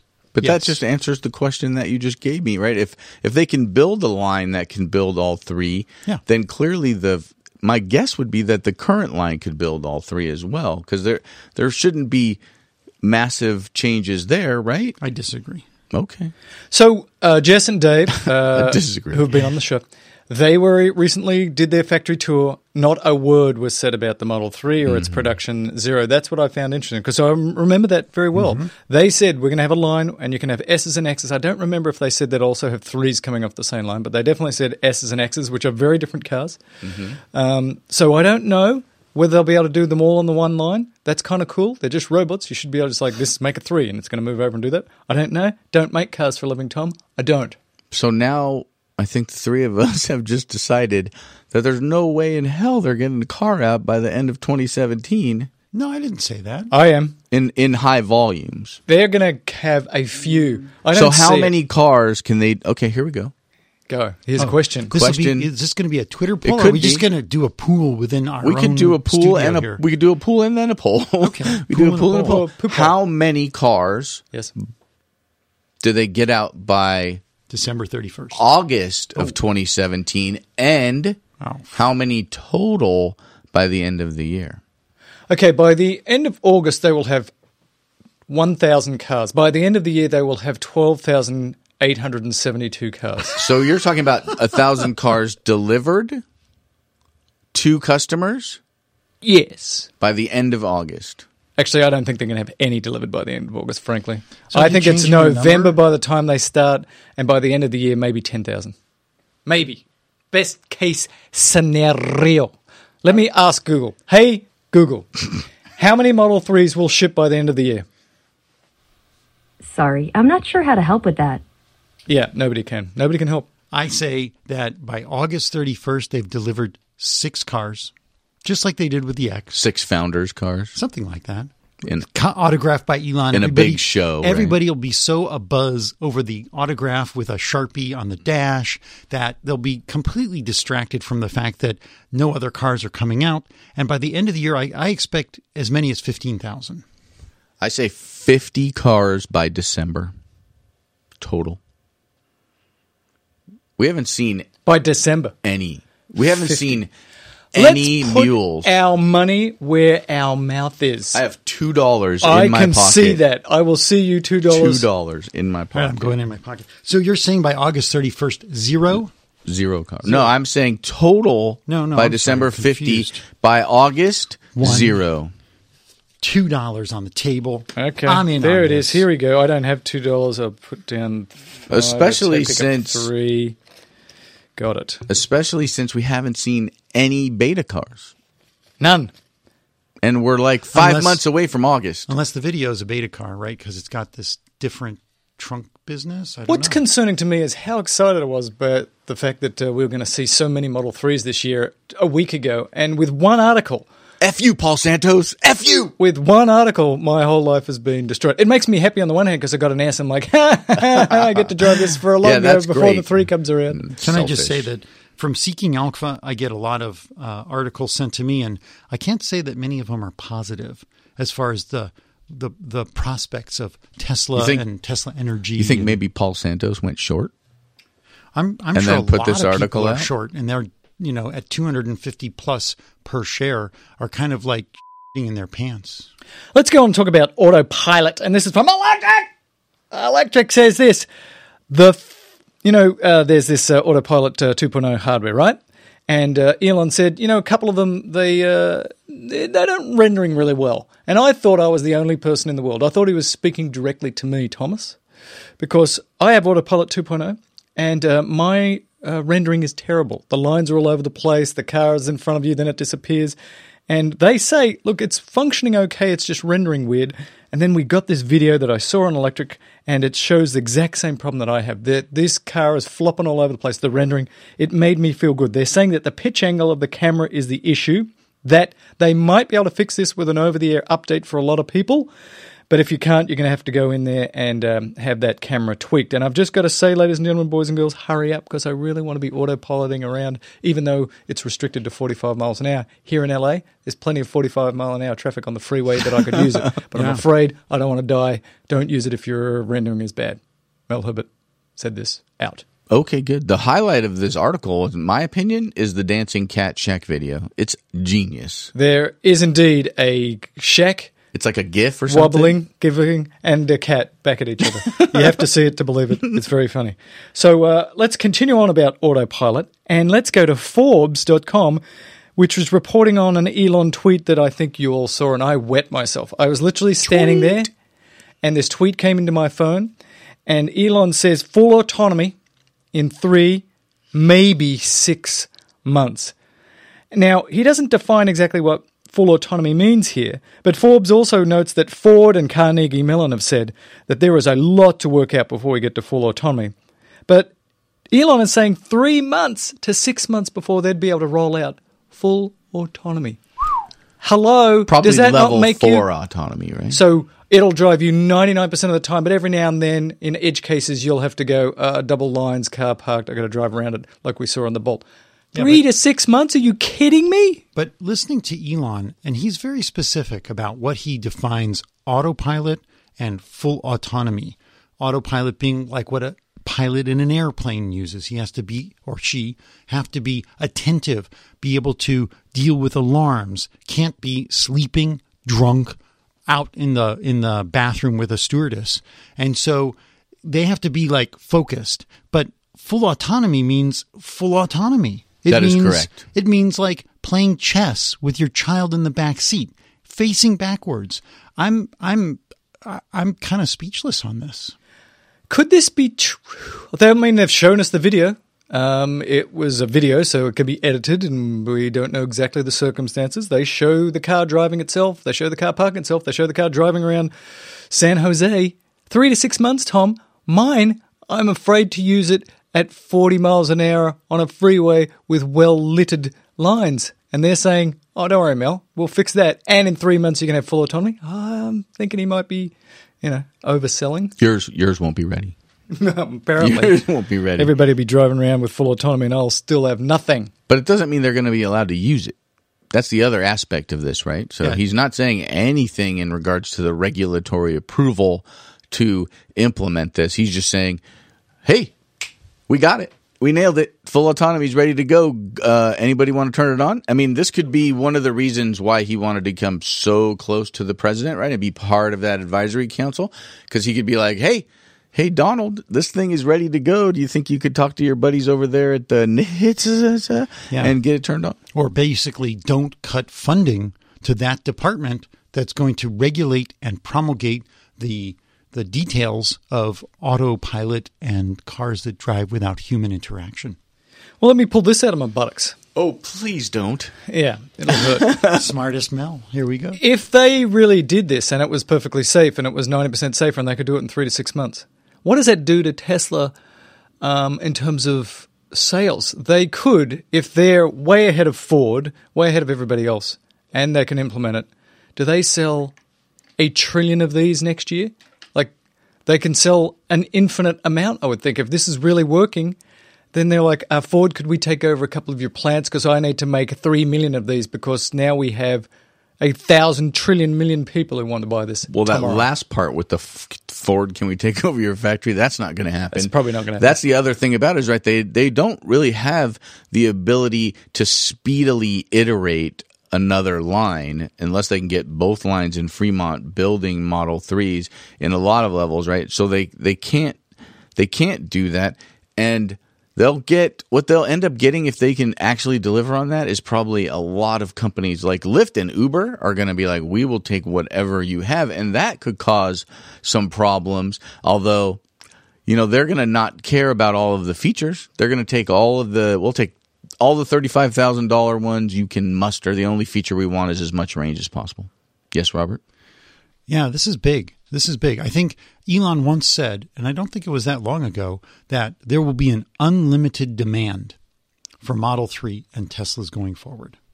And I believe that. And when I read this kind of material, that's what I believe. And the question is, what how where are we with the factory in China? How close are we to making uh, Teslas in China to supply the number one car market, right, which is China, going forward? And where are we with France or in Europe having a gigafactory over there? And so this is huge. And I guess, you know, in a year from now, if this really works, we'll be standing here saying things like, God, what an idiot. I didn't buy Tesla stock at 250. It's now 650. It is the big gamble, um, and I can see it going both ways. I see Elon walking a razor's edge here, Right. and uh, he could. It could collapse. They could run out of money. Um, they could have some problems with production. Other people could have a really great electric car, and the stock price and the thing tank. And I could see it going the other way. If they pull this off, and the Model 3 is as good as we think, and it doesn't have to get serviced very often, they could have an unlimited demand. They can't do unlimited supply because they need more gigafactories. So I could see it going both ways. You know, Tesla dead in a year, or Tesla one of the biggest companies in the world in a few years. And how is this different from anything Elon has done from 2002 forward? Tom, you look like you're going to explode. Which way is it going, son? Are you going to be a trillionaire from I don't your know. Tesla stock I don't or think not? that it's going to.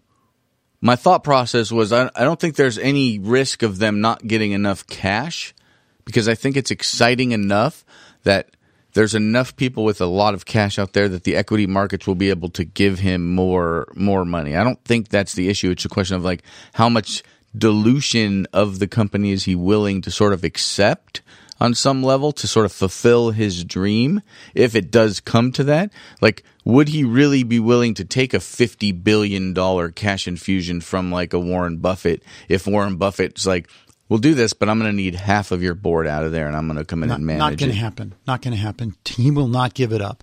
Yeah, unless would unless he watch it die No. Well, I don't know that, but I know he's had so many experiences that I've read about where he lost control, was pushed out, and saw his dream and his vision go down. And all he needs to do is what he did with Solar City or with the Rives with Solar City before Solar City got sucked up into Tesla is just sell bonds. Why can't they just sell bonds?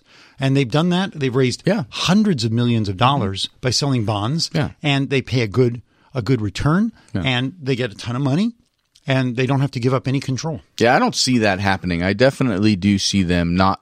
I don't see the equity markets drying up for Tesla anytime soon, especially with all of this excitement that they have building. But I do definitely see them having issues with iteration. So it'll be, you know, that I guess the worst problem they could ever have is this massive demand for their cars and the inability to sort of meet that demand, right? That's a, that's like a worst case scenario That on is some the level. that's the Apple scenario, right? You come out with a brand new incredible device, you cannot build them fast enough, which just by the nature of it builds up more demand, and you can't build enough.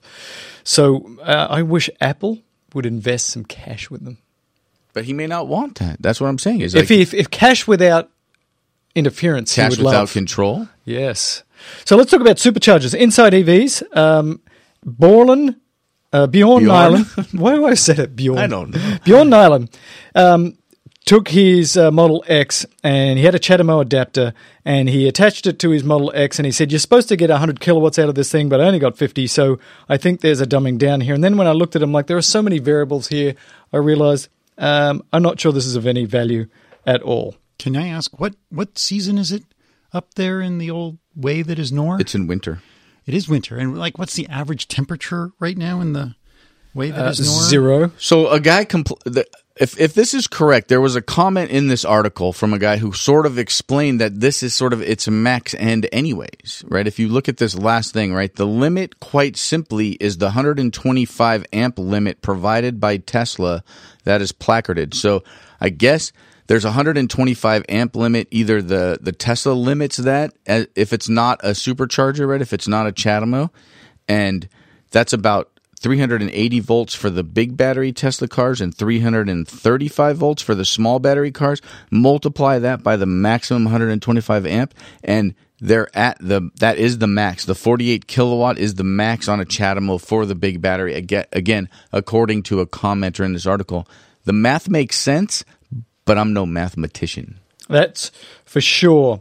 Um, let's keep talking about superchargers then, because Gas 2.0 was talking about BMW and Nissan having teamed up to double the EVgo network. There's a, multiple different networks here in the United States, but they say they want to put 90% of owners near this fast charging network, which is a combination of some CHAdeMOs and some CCS and uh, fast DC charging and some fast AC charging.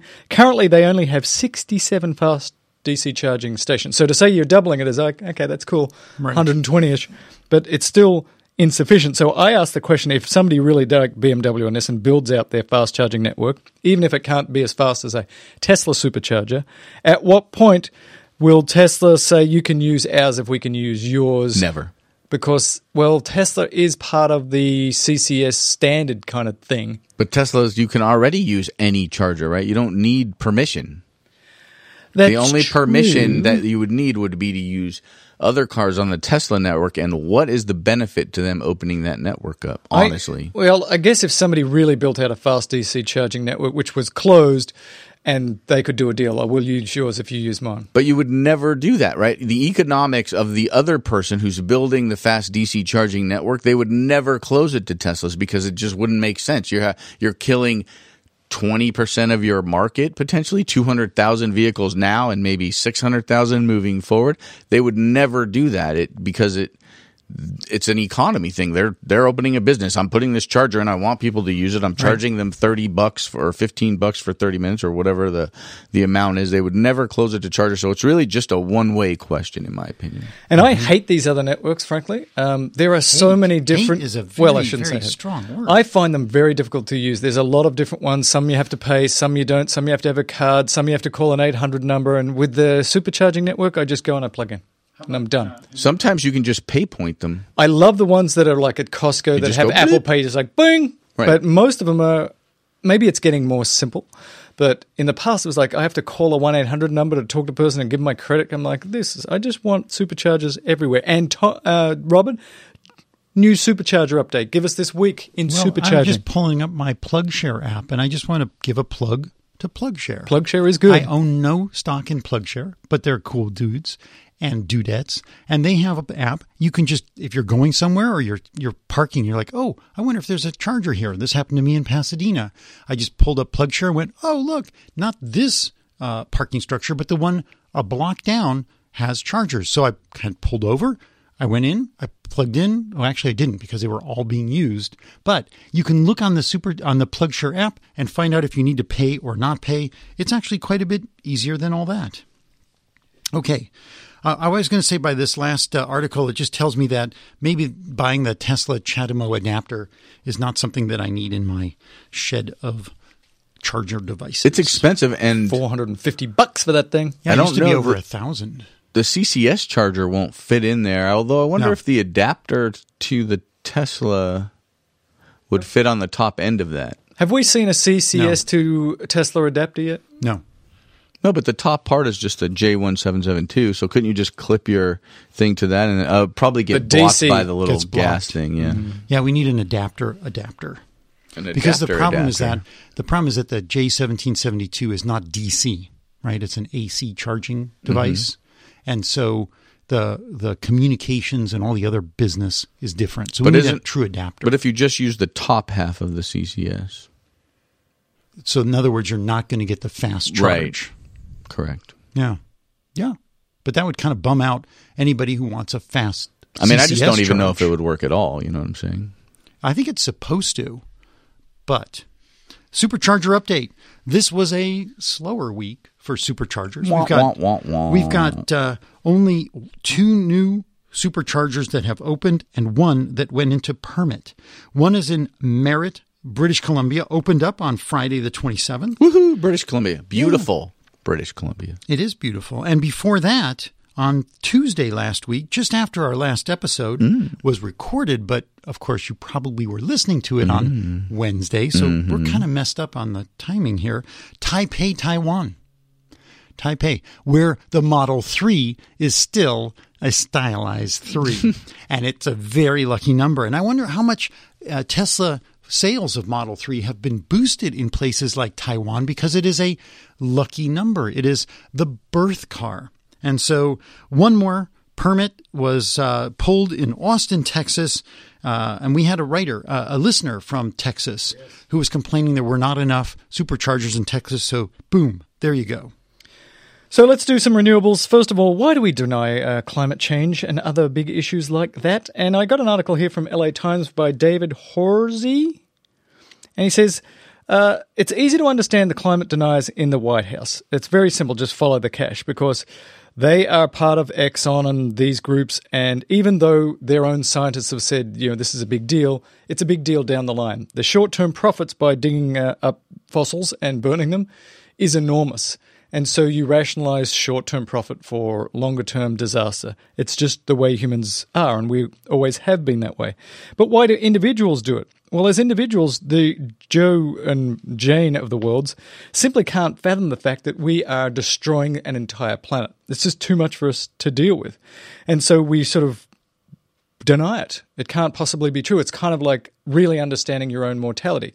If you really sit and you sit on it and you think about your own mortality, people tend to get depressed. So you have to get on with your life and do other things. And so it's easy to understand why we do it, do this. In fact, uh, there's been a couple of uh, fairly famous uh, religious um, leaders who have been asked, is climate change real? And their arguments be are sort of the same. I can't possibly believe that we are destroying this planet because God gave us this planet. How would He let us destroy it? That kind of logic, it's too big a deal. It can't possibly be true.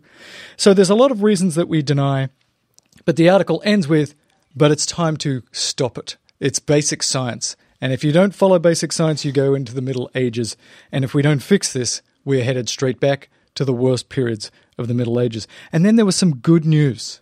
Yeah. You've got good news about Hyperloop. Yeah, I was talking to one of the Hyperloop teams. I believe it was the Delft University. They had this really cool VR headset that I got to put on, and it showed me all kinds of details of their design. They definitely put a lot of work into it. And one of the d- details that was in this VR demonstration showed that Hyperloop is much more efficient because you have a low, uh, you have a, a tube going through a vacuum close to Earth, and it's not like an airplane that has to fly up to 36, 42,000 feet to get into a low uh, vacuum type atmosphere to move a long distance, and then it has to come back down. How much energy do you think uh, it takes to move a mile in a hyperloop versus moving in a airplane? I think it's probably uh, one five hundred and fiftieth. Yeah, just some, off the top something of in my that head. ballpark. Probably like one and one, like a hundred and like five hundred and fiftieth less. And we didn't even have to ask Alexa. No, That's She amazing. wouldn't know. You guys are She fantastic. How how much more? That's amazing efficiency, don't you think? Is that the right number? That is absolutely the right Oh, number. good job, Mel. You're excellent. Nicely Thank you. done. Wow, just guessed Really that one. Yeah, good. So that means 550 people could move in a hyperloop from LA to San Francisco for the same energy it took to put one person from LA to San Francisco in an airplane. That's impressive when you say it that way. Yeah. Well, I mean, it was impressive the other way, Mel. Did you not really understand the mathematics? No, no, I was not understanding the math in any way it's until he said that. It's a fraction where it's a fraction less. Like it's a it's a big fraction less. And if you were to move a kilogram of freight from Los Angeles Mm-hmm. to San Francisco, Which I'm gonna do. A kilogram of freight. Freight. freight Kilo. How much energy does it take to move that kilogram of freight from Los Angeles to San Francisco on a train, standard train, versus moving it through a hyperloop? Tom, I you've got this one. You've It's got this one. probably a little less efficient. Probably maybe like a hun two hundred and seventy five. One two hundred and seventy fifth. Excellent, Tom. Wow, You're so Tom. Wow. Brilliant. That was it. So, I got it. so you can move Sweet. 275 kilograms from LA to San Francisco with the same energy as it would take to move one kilogram on a freight train.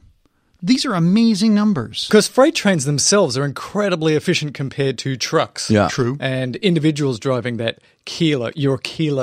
My kilo. I'm trying to be friendly to our non-American listeners who actually use a a Yeah. useful system, the metric system. So Why is it when you're running drugs, you're always running kilos of drugs and not pounds? I'm just saying. Go Because on. it comes they from Colombia. Come from uh, metric countries, bro. Okay. I guess you got news for you. If if it comes from any country other than this, it came from a metric country. Right. We're basically the last man standing when it comes to that. I guess that's why marijuana coming from Hawaii comes in pounds. Is that right?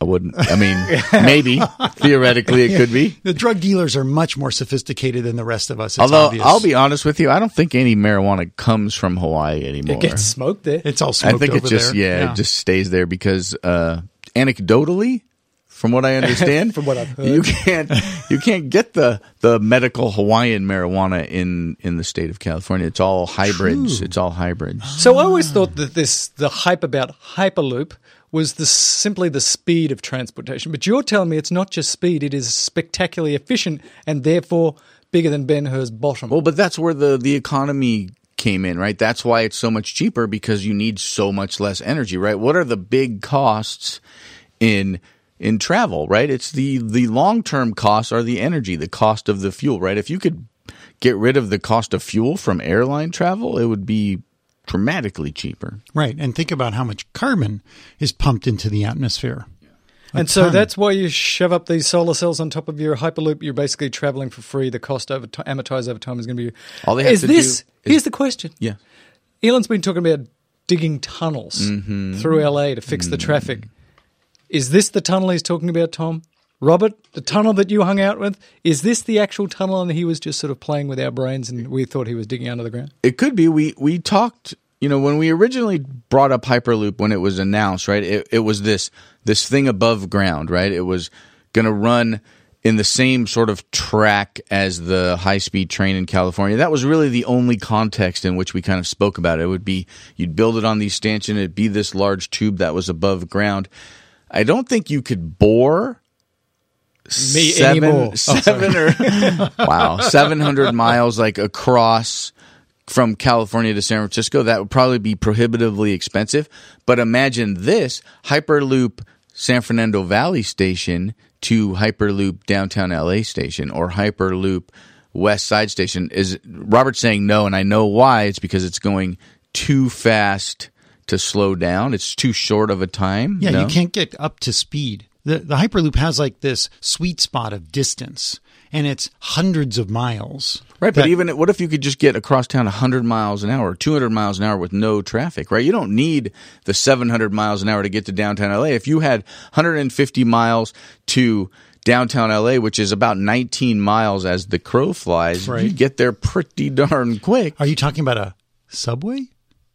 Yes, but a subway that's faster. Subway Subways that- aren't super fast, right? But they have now. to stop and then you've got Yeah, a whole I mean, I'm there. saying there's issues. Yeah, I get it. Yeah. All right, so Hyperloop fast, Hyperloop energy efficient, Hyperloop, I hope it gets it. Hyperloop uh, non-existent yet. My thought is that Elon is experimenting at this point with this tunnel business. He's got permission to dig a tunnel for a distance. I don't know if this tunnel goes all the way somewhere. Does it go just under Hawthorne, just under the Hawthorne airport? Does it just get them from their parking region onto the 110 or the 405 freeway? My expectation is it's probably something like that because that's what I heard on the road or on the street, the Rocket Road. That's kind of what I heard there around the SpaceX. But my expectation is that they're doing this to get the systems down so that, yes, they can put the Hyperloop through mountains, through places where they need to get into the ground because the Hyperloop has to be pretty flat and it has to have very gradual turns. Because when you're doing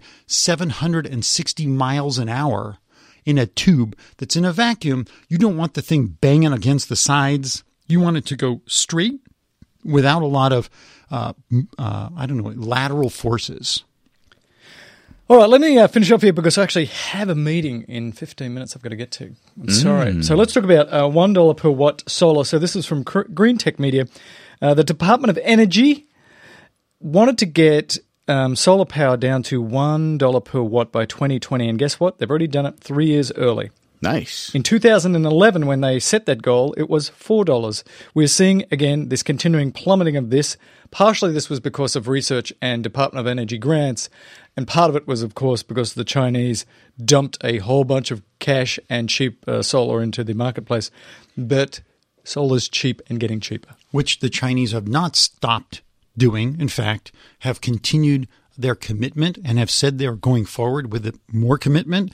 And my question is if we've achieved this four factor of improvement in just this short amount of time, right? Six years or less, what will happen by 2020? How cheap will solar be in 2020? And how much will that change the landscape of everything about like the utilities? How many power plants are going offline because it just costs more money to run them, let alone build them and run them and fuel them? It's all about uh, storage, I was going to say, because I think if this continues, then solar is so, so inexpensive that it kills everything.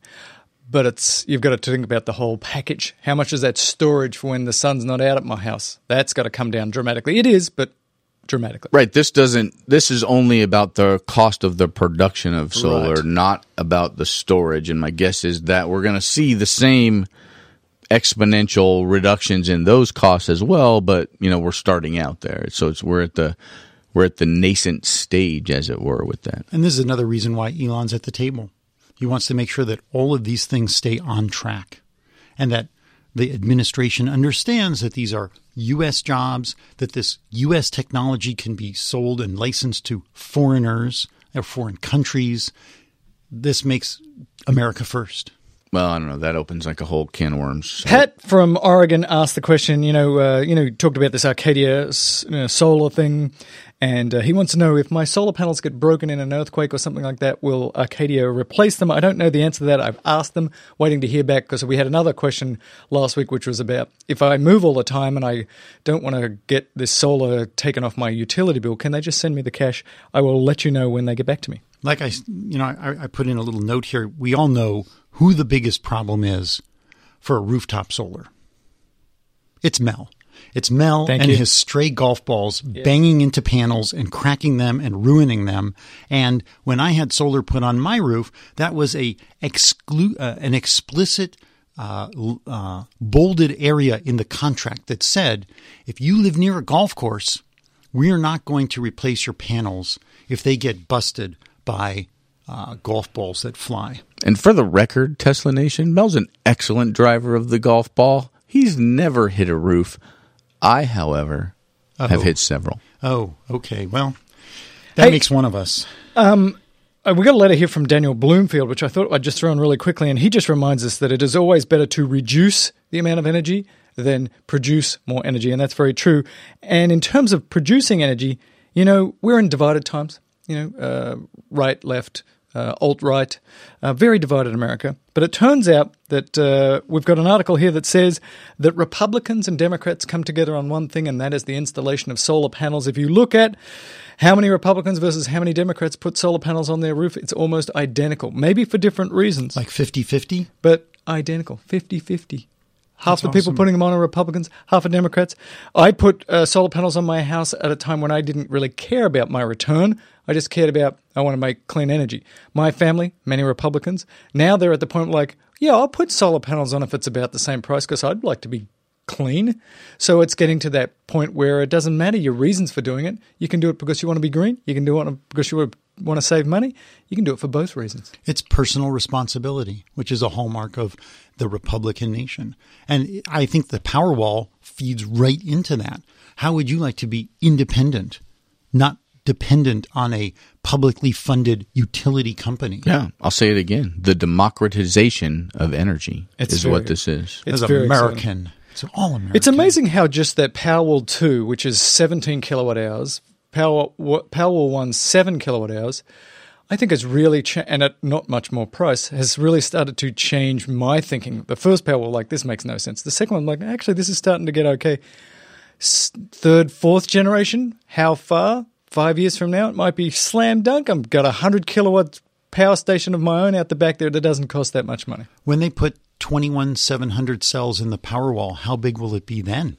If it could be maybe 20% more capacity or 30% more capacity? But it's about output as well, right? Sure. Did they double the out? Did they change the output on that thing as well? Yeah, I think the out the uh, peak output was also significantly high. I'm just saying it's not it's still not quite there for me yet, but it's getting close that I'm going to be my own little energy maker. Shout out to Tesla Nation.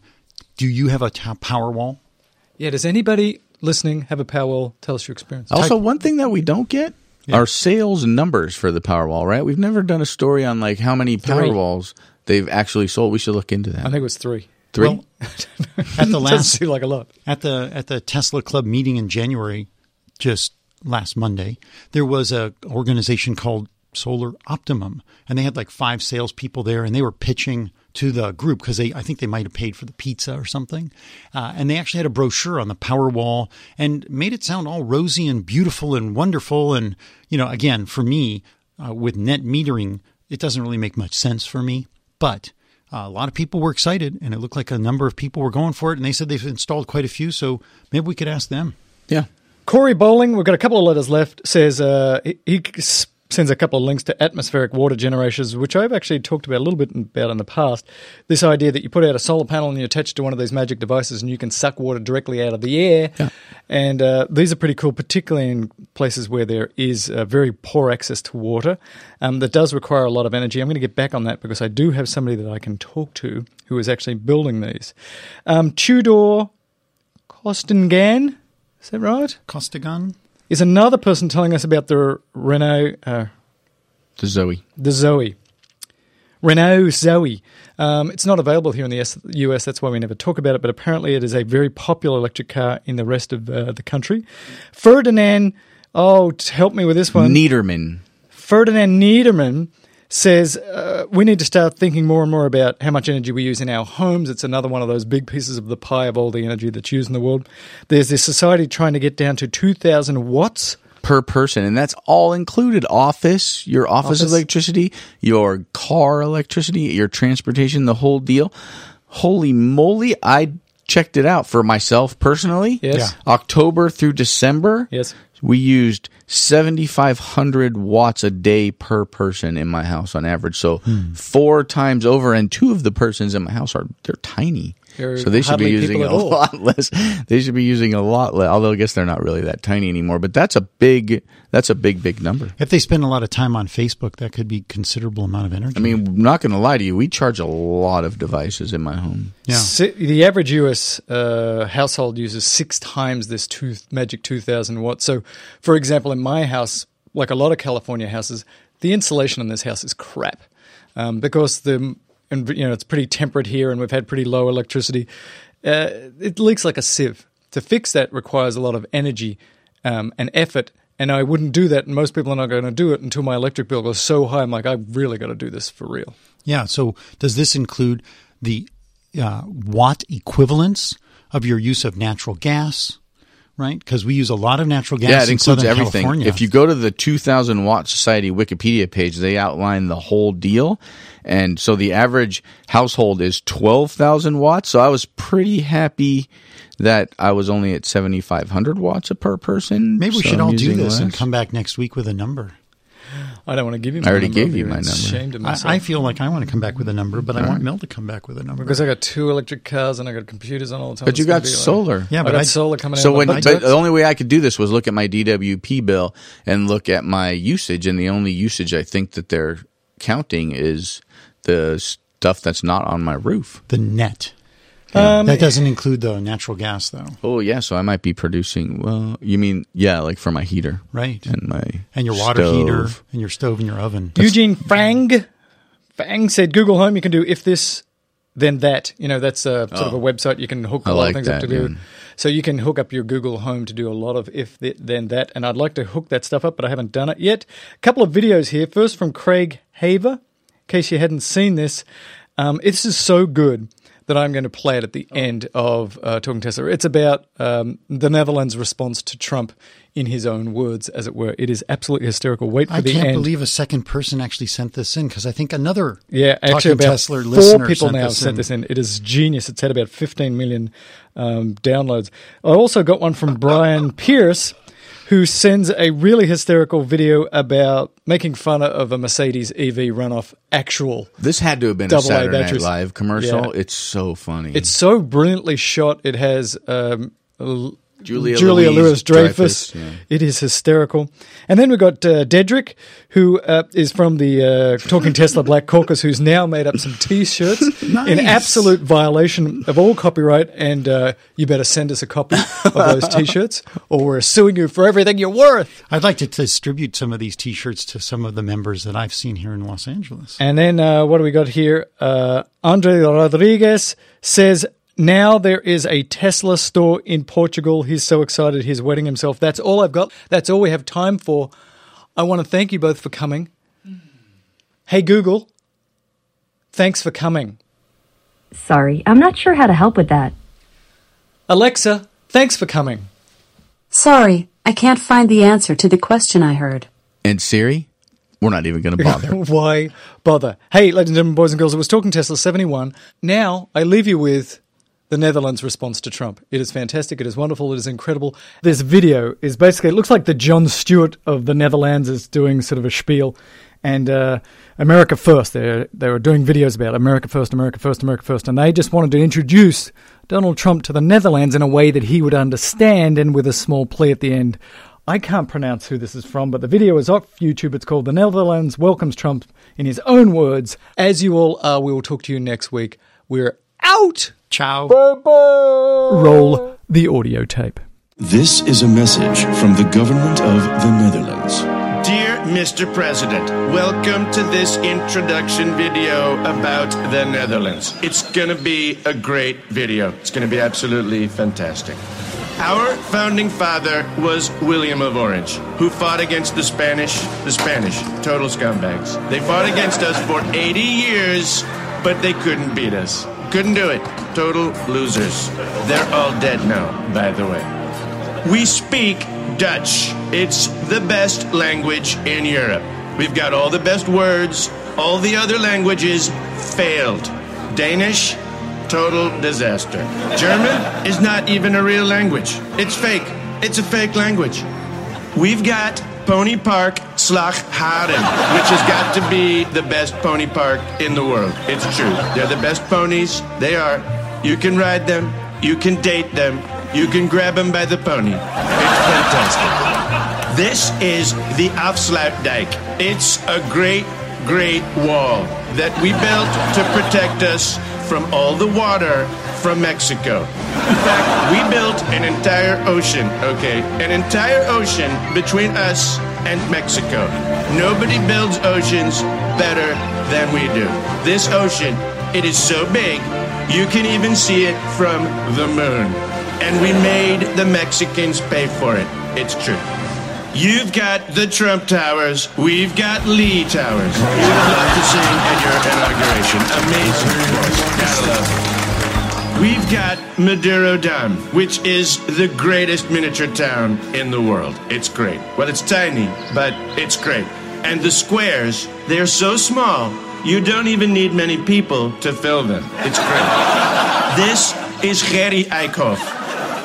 In December, we've got this scandalous tradition of Black Pete. It's the most offensive, the most racist thing you've ever seen. You'll love it. It's great. We also have a disabled politician for you to make fun of. Her name is Jetta Klijnsma. She's from the Ministry of Silly Walks. You can do a great impersonation of her. Can't wait to see it. People tell us, very important people, they tell us we've got the best tax evasion system God ever created. It's just unbelievable. You should tell your sons to put all your, sorry, their businesses here. You'll pay no taxes at all. Zero. It's ridiculous. And last but not least, we've got a great, great, great dependency on the United States. It's huge. If you screw NATO, you're going to make our problems great again. They're going to be huge. They're going to be enormous. It's true. Please don't. We totally understand. It's going to be America first. But can we just say the Netherlands second? Is that okay? Thank you for watching and best wishes. We've got the best wishes in the Netherlands. They're great. It's true.